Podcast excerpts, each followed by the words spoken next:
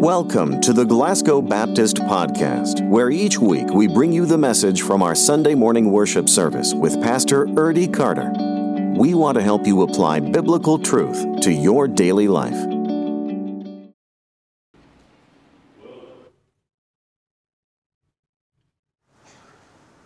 Uh, let me ask you to take your Bibles and go with me to Matthew chapter, chapter 7. Matthew chapter 7. We continue in our series, Louder Than Words, it's all about evaluating our life and making sure our life reflects that of Christ. And it reflects that uh, of which for Him. In fact, Matthew chapter 7, we're going to look in just a moment. We're going to see that Jesus has a conversation about uh, judging someone, or, or in our world, maybe being too critical of someone to a point where we, we are not giving them uh, enough credit. Uh, and so this week, as I was, I was thinking about this text, it reminded me of some, some things that uh, Richard DeHaan wrote in his, his uh, Man Sent by God book. And in the book, he's just, he kind of just lays out some tongue in cheek things that happen to pastors along the, time, along the way where they sometimes get criticized for certain things. And so it's a little tongue in cheek, but let me show you some of them what he said. If a pastor is young, they say he lacks experience. If his hair is gray, he's too old for the young people. Think about that. If he has five or six children, he's irresponsible. If he has no children, he's setting a bad example. He can't win, right? If he uses a lot of illustrations, he neglects the Bible. If he doesn't use enough, he's not relevant. Mike, have you ever heard anybody say that? Yeah, uh huh. All right, one more. Um, if he condemns wrong deeds, he's cranky. If he does not, he's compromising. You can't win for losing, right? Here you go. Last one. If he drives an old car, he shames his congregation. They can't even pay him. If he drives a new one, he's setting his affections on earthly things. DeHaan just writes in this book, it's tongue in cheek, just how sometimes pastors have this tug of war of how, how they have to live their life because they live in a glass house. But the reality is, we live in a world of criticism, don't we? Everybody's criticized. Everybody, there's criticisms, not just with pastors who live in glass houses, but, but with people. In fact, we go to work, and some of you have been criticized because you're too slow. You don't get the job done fast enough. You, you, you didn't anticipate something. In fact, uh, let, let's, let's take a poll here this morning. Ladies, has your man ever looked at you and said, Well, it didn't taste like mama made it? Did they, does they ever say, it's not as good as my mama's, right? If he's smart, he didn't, right? Now, I'm an equal opportunist. So, men, have your wives ever, ever criticized your driving or your parking? Now we're getting a little closer to home, aren't we, right? We've always, there's always criticism. Criticism, we, we face criticism all the time. And what we learn is is we've become critical of people. Steve Martin, the comedian, used to say, before you criticize somebody, you need to walk a mile in their shoes. That way, when you criticize them, you're a mile down the road and you have his shoes. We live in a culture that just does that. Well, Jesus knows that, or he knew that of the Pharisees. Pharisees were people who criticized people. In fact, they looked down on them. And, and the word they, we use in the text is judge, because what happened was they would judge people. And they would think that people aren't good enough. Uh, they, they didn't live up to the standard. And so they belittled people, and they, they thought people, uh, they were no good. They, they wouldn't make it. And so they never gave people credit. They never helped make a difference. What they only did was look down. Jesus understands that principle, and so he addresses that in his Sermon on the Mount. And, and really, the word judge here in the text is meaning final judgment. It's, it's the idea that you have decided your judge and jury, they're guilty, they're no good.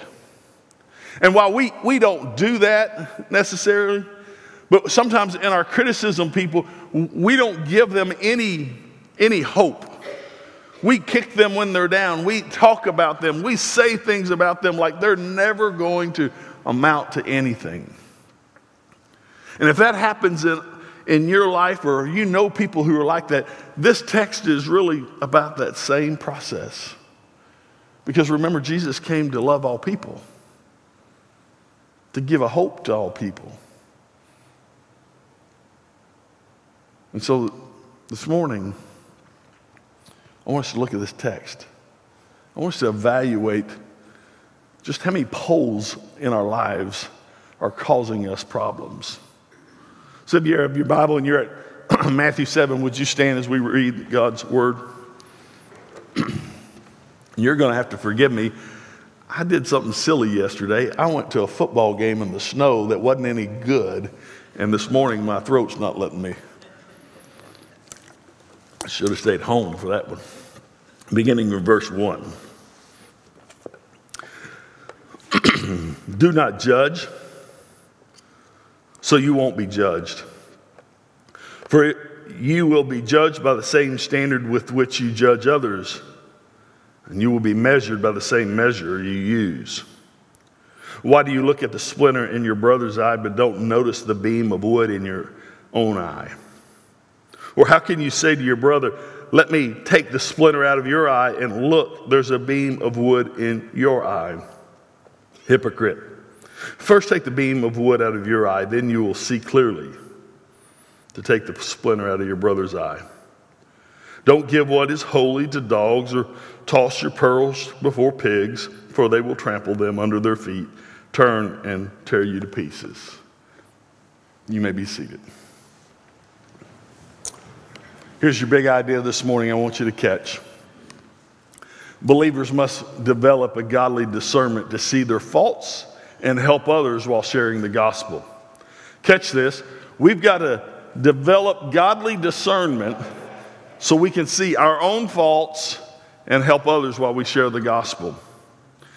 Jesus has this conversation with them, and he begins right out of the, out of the gate. He drops a hammer on them. When he says these words in Matthew uh, 7 1, he says, Do not what, church? Don't judge. Don't judge.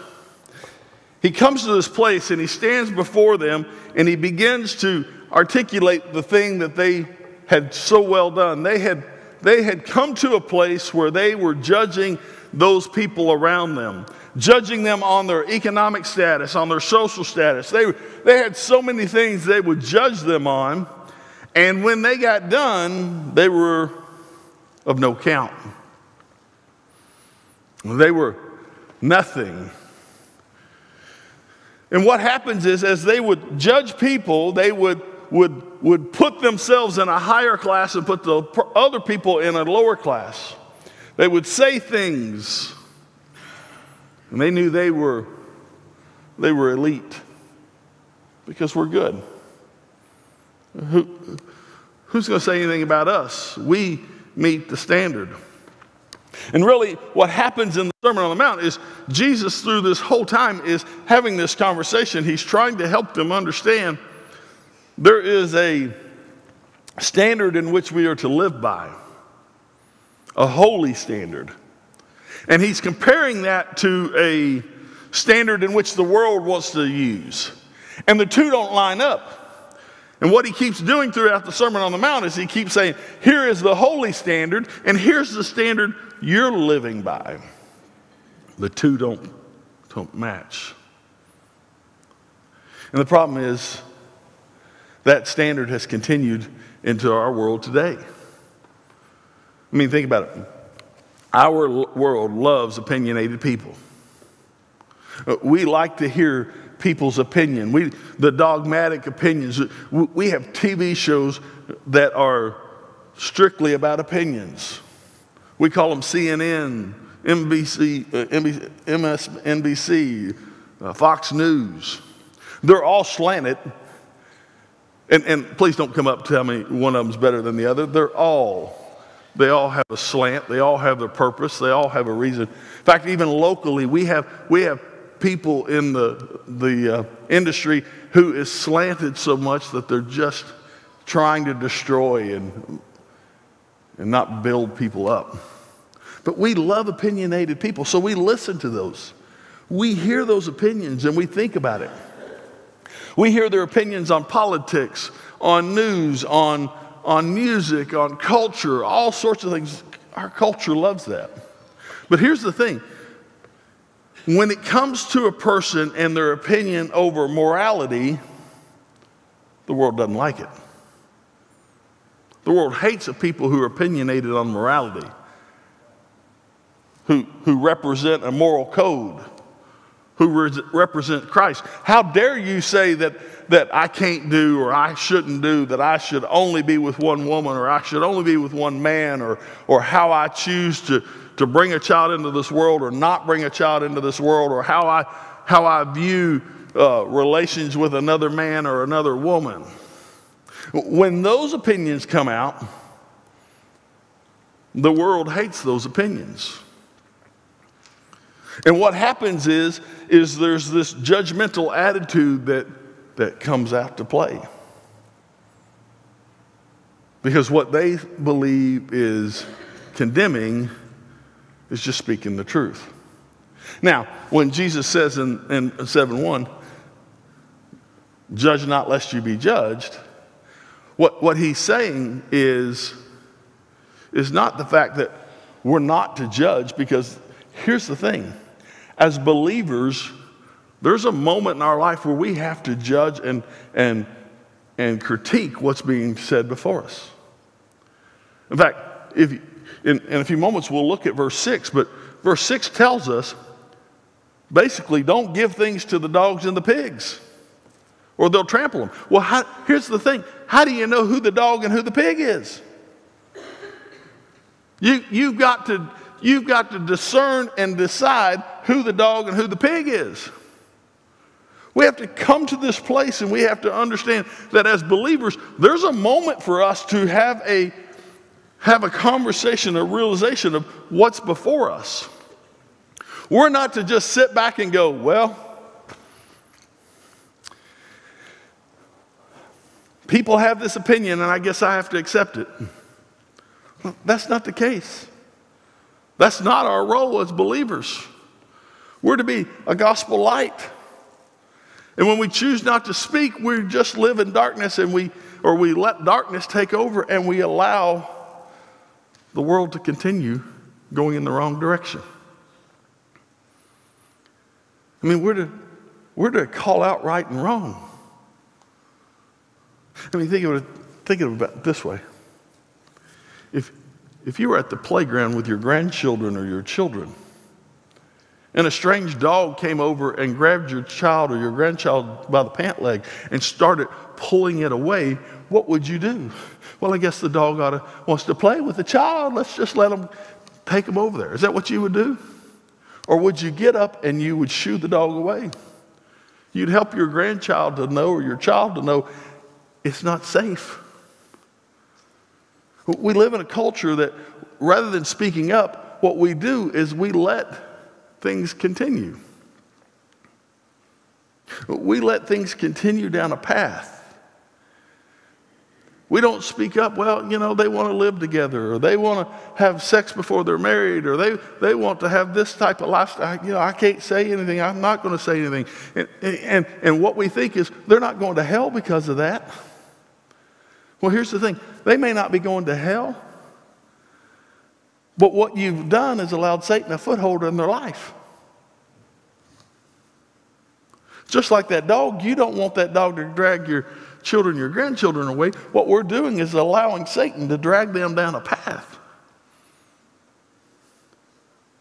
rather than speaking up, rather than making a difference. So we've misjudged this whole this whole verse here. Judge not, lest you be judged. Well, it's not, Pastor, it's not my role. I, I, I, don't, I can't do that. And yet at the same time, we watch a generation move further and further away. Listen, here's one thing we can all agree on. What we were accept, what we accepted in our generation, the next generation takes it even further. And we can point to history and see how that's taking place. Why? Because we allowed it to go on and never spoke up. So let me give you, let me give you some things. And listen, I'm, I'm aware of the time. Trust me, we'll be there. A couple of these will take a little longer. The others will go pretty quick. But I want you to just tune in with me. Here's some mistakes we make. First mistake we make is we play the wrong role. We played the wrong role. In this text, the role that Jesus is speaking of is the Pharisees want to be the final judge. They are criticizing people, they're judging people to the point that everything else is done. They are the final judge. They know what the 613 laws are, they know the standard, and we live by the standard, and so there's nothing wrong with us. And so they judge people. And the Pharisees and the, and the scribes are judging them to the point that, that there is no hope for these people. Listen, there's only one judge, and that's Jesus Christ. Your relationship with Christ determines where you spend eternity, not what somebody else thinks of you. Our responsibility is not to judge in a condemning way, but to, to judge with a discernment, with a heart that seeks to help people, to draw them closer to Christ. 1 John 4 1 says these words Dear friends, do not believe every spirit, but what? Church? Test the spirit. Here, here's the thing there are moments in our life where we have to test, we have to determine is this truth or is this a problem? Is this something that's causing us to draw near or taking us away from God? What is it? And, and in order to do that, we have to have the right spirit. So let me give you two spirit, uh, two spirits that are what we see in the world today. First one is a hypercritical spirit. Hypercritical spirit. Hypercritical spirit are those people who always find faults. Uh, they, they look and they, they see faults in people. They snicker when somebody falls. See, you know, they just don't get it. They're just never going to be good enough, or, or I don't know why they do that. And these hypercritical spirits are people who are in our churches all across America. They're people who just who criticize everything that goes on. They are they're finding different things to poke fun at, laugh at, Nudge one another when somebody stumbles and falls. They, they are always looking for the worst in people. And they see that. L- listen, hypercritical spirits are people who write anonymous notes because they're upset they didn't get their way. They're not looking for the best outcome, they just want to pout. And so they write a note and don't sign it. But then there's, a, there's another spirit that needs to happen. There's the discerning spirit that we see. A discerning spirit is what Jesus speaks about testing, finding the good, looking for the positive. Discerning spirit realizes that everybody has a bad day, right? I mean, here's what I'd love for you to do. This is your part of the sermon today. Or if you've never had a bad day, would you raise your hand? I want you to turn around and look. Nobody raised their hand. So, what's that tell you? We all have bad days, right? We, we all have those moments when things just don't go well.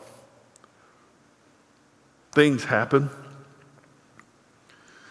Discerning spirit realizes that. They're seeking to help, to encourage, to build up. There are people who go, I want to send an encouraging note because they've been in a bad spot. I want to I want to have a face to face to help them build something up. See, what was happening was the Pharisees wanted to act as the judge. And when you act as the judge, there's a few things you, you decide. When you're the, when you're the judge, you know all the facts. When you're the judge, you, you know all the details. When you're the judge, you know the motives. And you know the heart. Sometimes we're quick to judge and we don't know all the details. We don't know the heart. We don't know all the things that are going on. I mean, think of it like this. Have you ever walked into a room and two kids were fighting over the same toy? You walk in, you see, see one fighting going, I was playing with that. And you say, Well, let him play with it for a little bit, and then you play with it. And you get ready to turn and leave, and the one goes, But he wasn't playing with it. He was done with it and had left it alone until I picked it up to play with it. Now he wants it back. And all of a sudden, what you realize is you made a quick judgment and not knew all the facts. The Pharisees were doing just that. They looked at people. They didn't know. They, there's, there's no way they know the background. They don't know a person's heart. They couldn't know all the details. What they knew was you don't look like you're good enough, so you're not. You don't look like you've got enough money, so you can't live on our standard. You don't act like we do, therefore, you're not a part. And listen, the world has done that same thing. Jesus knows that this is a big deal because he comes to this moment and he says to them, Judge not, lest you be judged. He drops the hammer right out of the gate with this one. He wants to, to, them to understand there is but one judge, and it's not them, it's not you, it's God. And so, the second thing I want you to catch in this text is we forget about the boomerang effect the boomerang effect. Now, I almost called this the rubber and glue effect. You know, the rubber and glue. Whatever you say bounces off me and sticks on you. You know, that's the, that's the, the boomerang effect or the rubber and glue effect. When we come to the text, we notice it in verse 2, Jesus says these words. He says, For you will be judged by the what, church? Same standard which you judge others and you will be measured by the same measure you use. So, in other words, Jesus is looking at the Pharisees and says, Listen, you're unjust, you're hypercritical. The way you look at people, the way you act towards people, what you say and do, how you judge them. Here's what I want you to understand I'm going to do the same to you. I, am going to judge you the same way. And listen, you're not going to live up to it. The Pharisees never got that it's all about a relationship, not a bunch of rules. And so Jesus talks to them and reminds them that, hey, these things that you look at somebody and, and don't think they're good enough, remember, I tell you it's about what's on the inside, not what's on the outside. All these things Jesus has reminded them, and they don't forget. They only judge from appearances. And so Jesus wants them to understand there's this boomerang effect. What the standard you're using will be the standard I use against you. And so we have to realize that while we're to have a discerning spirit, that discerning spirit should be one of compassion, care, and evaluating for the good.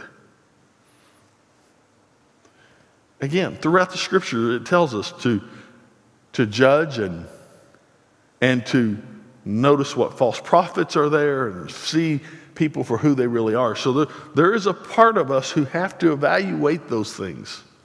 But we should never do it with a mean spirit, ugly heart, a hypercritical attitude, but one with love, compassion, and a desire to see things happen. Because Jesus looks at him and says, I'm going to do the same thing to you that you've done to people.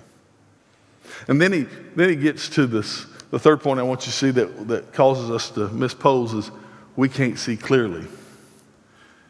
It's funny, we come to this text and, and all of a sudden, Jesus talks about poles and participles, uh, particles, not participles.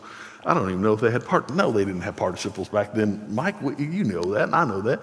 Anyways, particles, poles and particles. You're looking at the speck in your brother's eye, and yet you can't see the pole in your own eye. You can't even see your own fault.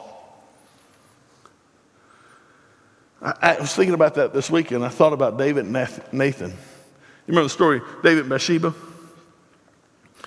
David, David sees this beautiful woman and he calls her and says, Hey, come hang out. Let's do something. And, and so they do. And all of a sudden they hook up and he sends her home and she calls him up on, she Instagrams him and says, Hey, listen, I'm pregnant. David says, By who? You. My husband's on the field fighting for you. So he calls her husband home and says, Hey, go home, have a good night with your wife. And Uriah won't do it, tries a couple times, and finally he sends Uriah back to the battlefield with his marching orders. The uh, orders say, Put my, uh, Uriah on the fiercest place there is, and then back up. In other words, put him in front of the firing squad and then get out of the way.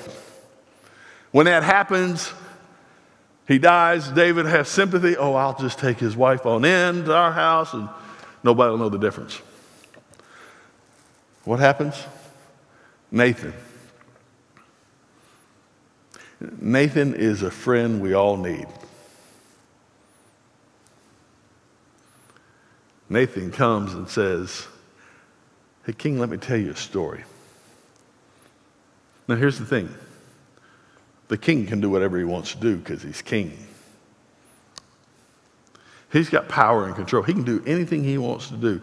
But Nathan knows what the king has done is wrong. And Nathan also knows that if I just approach him harshly, that's just not going to be the right way. He's not going to receive that news well. I mean, think about it in your own life. When somebody comes to you or comes at you harshly, how well do you take that news? So Nathan says, Hey, King, hey, I got this story I want to tell you. We got this guy who's a small farmer. He's got just a little, little one animal kind of deal. And his neighbor has all this stuff, all these farmers, and he was having this banquet and he didn't want to give up his cattle, so he takes this one. And he just takes it from the man and he, he slaughters it and kills it.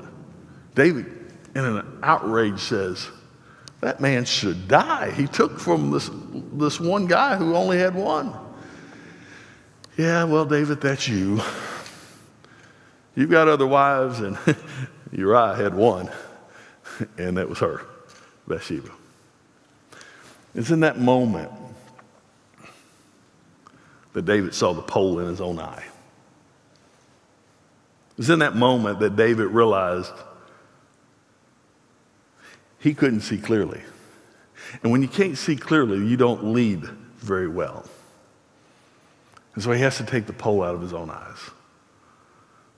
So we find two solutions here. Real simple solutions. Here they are. First one we need to be honest with ourselves.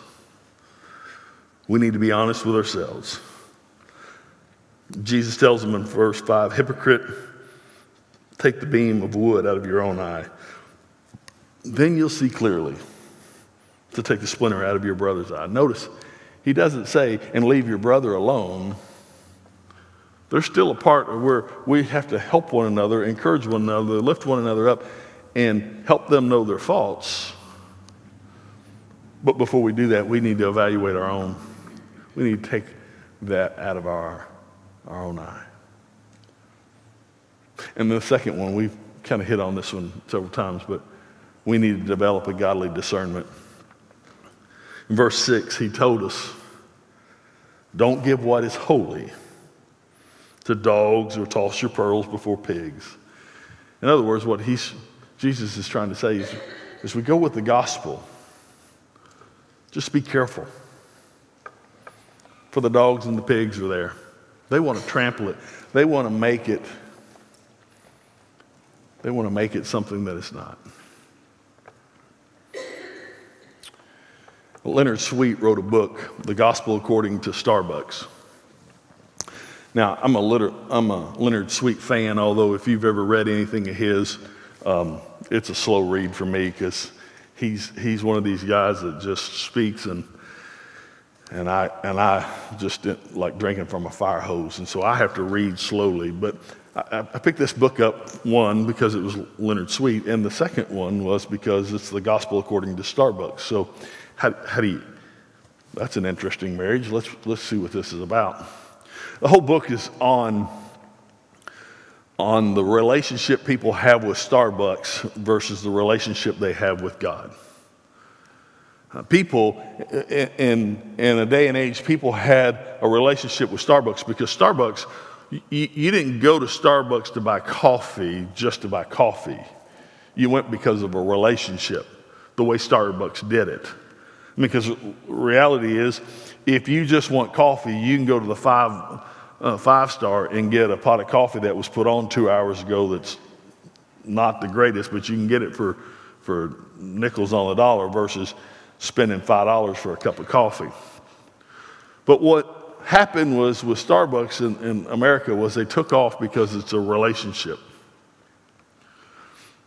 And Sweet writes about that relationship and that that's why people spend the money and do what they do is because of the way they're treated, the, the relationship they have. It's not just something they do. And his point in the book is that's the way our relationship with God is supposed to be. We don't just do things, but we, we have a relationship with God. And that relationship challenges us and, and convicts us to do more. Well, in the book, he gives us illustration of Ed Forbear. Ed Forbear is a, a cupper. And you say, what is a cupper? It's a technical term for a guy who sips coffee and can tell you a lot about that coffee. In fact, his taste buds are certified by the state of New York. Now, listen, we just talked about judging, so those thoughts that you have, you need to put them out. But his taste buds are, are, are certified by the state of New York. He can take a blind, you can blindfold him, and he can sip a cup of coffee, and he can tell you that that coffee was grown in Guatemala. But he can also tell you from a blindfold and a sip of coffee that he can that that coffee was grown in Guatemala in a certain location at a certain altitude and harvest at a certain time. I'm pretty impressed with that. I don't know about you, but I mean, I like coffee. I, I don't think about altitude, locations. I just think about where I can get the best cup. But he's got a discerning spirit that he can determine all that. And I thought, when I read the book and thought about that this week, was what kind of discerning spirit do we have? Can we walk into a room and sense God's presence? Are we able to walk into a room and encounter somebody and and know they've had a bad day. And our discerning spirit tells us we need to encourage them. Can we walk into a room and sense the Holy Spirit drawing us to people? Or do we walk into rooms and we see people and we go, oh, there they are again? And find the next person we can talk, find to go, can you believe they showed up? Hey, let me tell you the latest that they did. Jesus tells us, don't, don't judge lest you be judged. What he means by that is our heart and our attitude ought to reflect Christ. That means when we see people, we need to give them a heart that reflects Christ a discerning spirit, an understanding they have bad days, an understanding that, that maybe they just need somebody to encourage. So the question this morning is what's your spirit? Are you hypercritical or are you discerning? Do you love people and want to see the best? Or really, do you just like to gossip and carry on and talk about people to make yourself feel better? Jesus tells us there's a standard. The standard is simply this to love as he's loved. Would you stand with me this morning?